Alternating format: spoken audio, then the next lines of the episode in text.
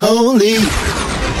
Be Holy is a broadcast ministry of believers dedicated to saving the souls of all men and women. We teach the words of God that people all over the world may hear the voice of God and obey Him. God doesn't want to show us His wrath or His anger. He just wants us to repent and be holy. And after one repents, he or she can be baptized in water in the name of Jesus Christ, but certainly not before they repent. Listen, we really can't even discuss prayer until one repents. Yes, hell is making its way towards the unrepentant heart, but it is Be Holy's commandment and mission to warn everybody, not to control, to warn. The Word of God is spirit and it's life. That's why we take the Word of God seriously. We're not using shameful deeds and underhanded methods. We're not trying to trick anyone or or change the word of God. We tell the truth before God, and all those who are honest and live by truth, they know the truth, they realize that we are telling the truth. Listen, friend, we've been preaching and teaching for over 20 plus years, and the Lord Jesus is satisfied with our efforts, and we want to keep it that way. Next on Be Holy. Wait a minute, just how often are we supposed to forgive people? How often? Be holy. All right, listen, we want to welcome everybody back to Be Holy. We're glad that you're with us on today. And why am I talking so fast? I do not know, but listen, today's a wonderful day, splendid day, beautiful day. I thank God for you as listeners. I thank God for you and your family. I pray that God does something good for you and your family this holiday season.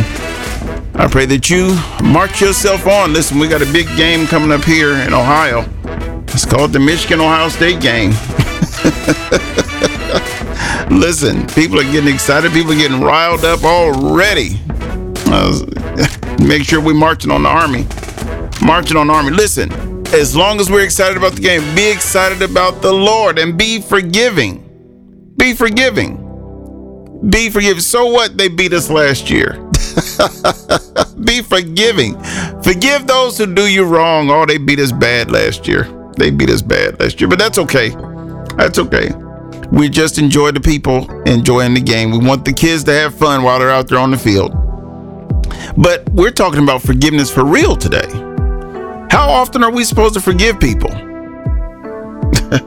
Some people say, I'm not forgiving nobody for nothing ever again. And I, if you said that, I'm sorry for you. I pray that you change your mind because when you forgive people, you know, that makes God forgive you. Yeah. Remember how the uh, the woman uh, who had the issue of blood, and she said, "If I could just get to the hem of his, if I just touch his clothes, I can be healed." She knew that, and so when she touched him, and he didn't see her touch him, uh, he he said the the the power went from him and healed her.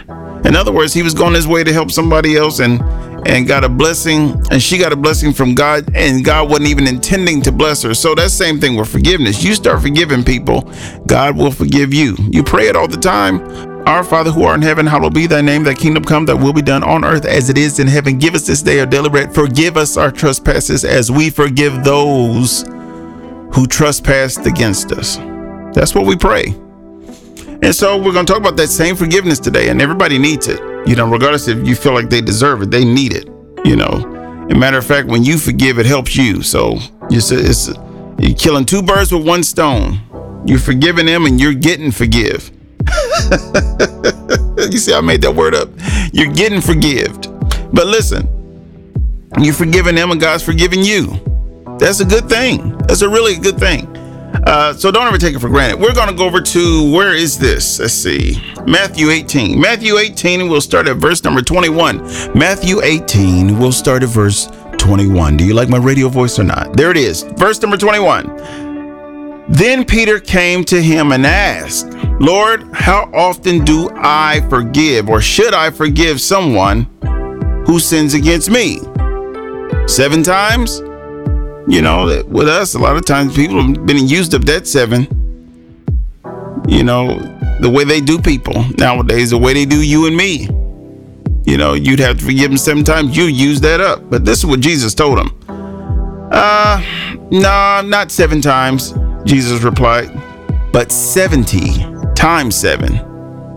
And I don't, and based on that, that's what, 490 times? seven times 70? Yeah. You know, it's 490 times. So, in other words, well, whoever needs forgiving, you forgive them. Because that's what God's going to do for you. It's everlasting. You just forgive them. As long as they need forgiving, you give it to them. You forgive them. Because as long as I need forgiving, I need the Lord to forgive me. Can somebody say, man, I know you, listen, you need forgiveness just like I do. And you don't want God putting a limit on how many times He's going to forgive you. Hmm? You don't want God to say, okay, I'm going to forgive you seven times and that's it. No, but Lord, give me infinite forgiveness. He says, My grace and mercy shall follow you all the days of my Listen, let God's mercy follow me all the days of my life, please. I need it, just like you do. And because you need it, you actually have to forgive other people in order to ensure your forgiveness. So the more you forgive others, the more God forgives you. I know sometimes you be, and you're right in being upset about certain things and right about being mad about something that somebody did. But when it all comes down to it, we got to figure out a way to forgive them because I need my forgiveness. And you might have sinned against somebody and people didn't, you know, they need to forgive you. Don't put a limit on it. No, Mm-mm, don't put a limit on it. Uh, verse 22 again, uh, not just seven times, Jesus replied, uh, seven times 70. Man, how many times? Listen, uh, how many times are you willing to forgive that boyfriend or that girlfriend for what they did to you? 490 times? Are you willing? What about that boss? 49, uh, 499, 490 times? Are you willing to forgive them? What about the coworker? 490 times? Many times they ate your lunch? As many times they beat you out of a job and they cheated on it? Would you be willing to forgive them? Oh, they invited everybody else to the office party but you. Would you be forgiving? I don't know. Uh, it's just hard sometimes, and I get it. Because some people just make you mad just to make you mad, and the devil uses them to make you mad, and they let the devil use them to make you mad. But we still got to forgive them because they don't know what they're doing. They're not, it's not them. It's the spirit that's trying to control them, making them do things and say things to you. That's what it is. It's not them. That's why you forgive them. It's not them. Just like things that you've done against God, it wasn't necessarily you, it were the evil spirits that were controlling you to do the thing.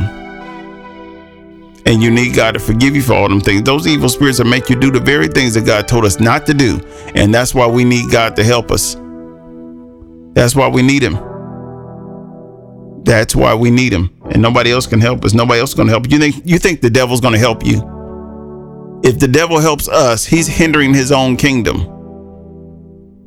That's why we need to forgive, because God can do all the forgiving. Verse number 23 Therefore, the kingdom of heaven can be compared to a king who decided to bring his accounts up to date with servants who had borrowed money from him. So they borrowed money from the king, and the king says, Okay, let's get all this, let's find out who owes us what, and let's get everything up to date. Verse 24 In the process, one of his debtors or debtors was brought in who owed him millions of dollars. So he loaned this guy money he owed him millions. Owed the king millions? Wow, 25. He couldn't pay. So his master ordered that he be sold. In other words, you can't pay your bills, you get sold into slavery. Mm. He can't he couldn't pay, so the master ordered that he be sold. Hmm. Wow. Along with his wife.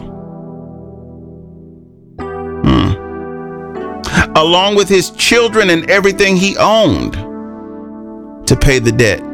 So they were sold in order to pay the debt.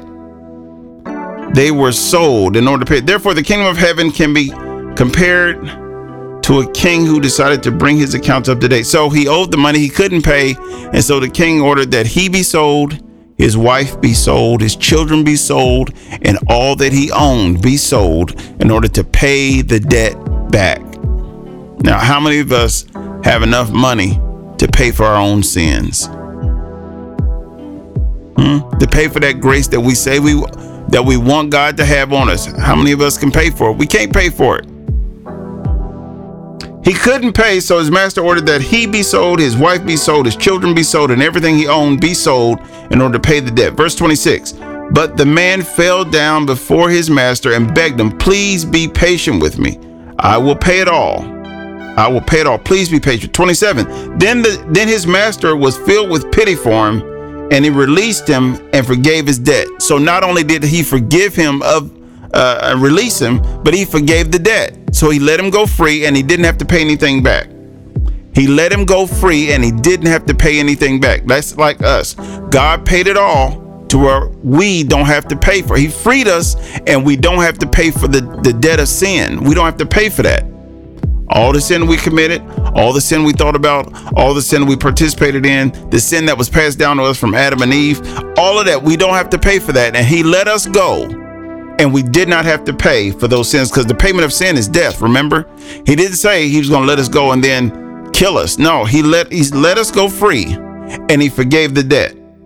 Hmm. 27. Then his master was filled with pity for him and released him and forgave his debt.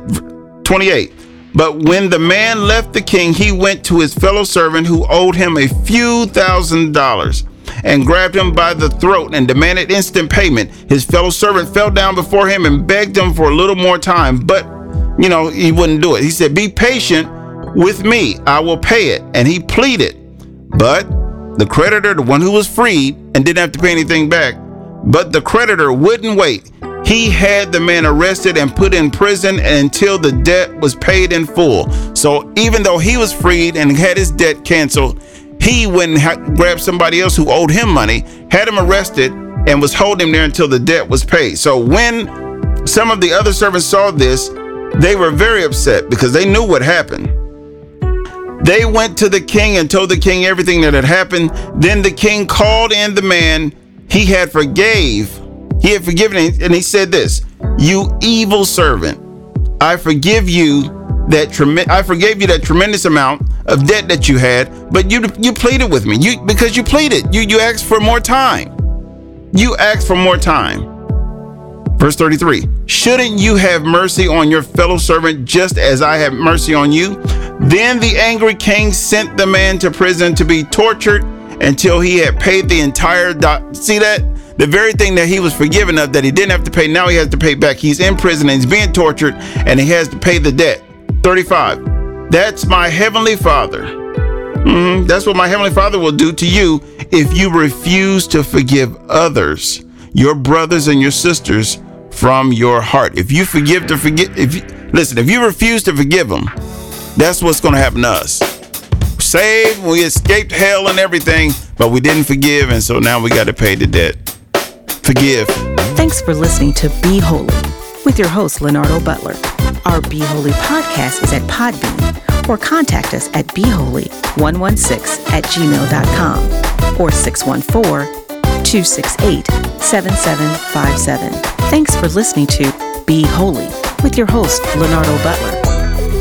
And for your convenience, you can now text the word gift to 614 363 6133. Again, the word gift to 614 363 6133. And we thank you for your support.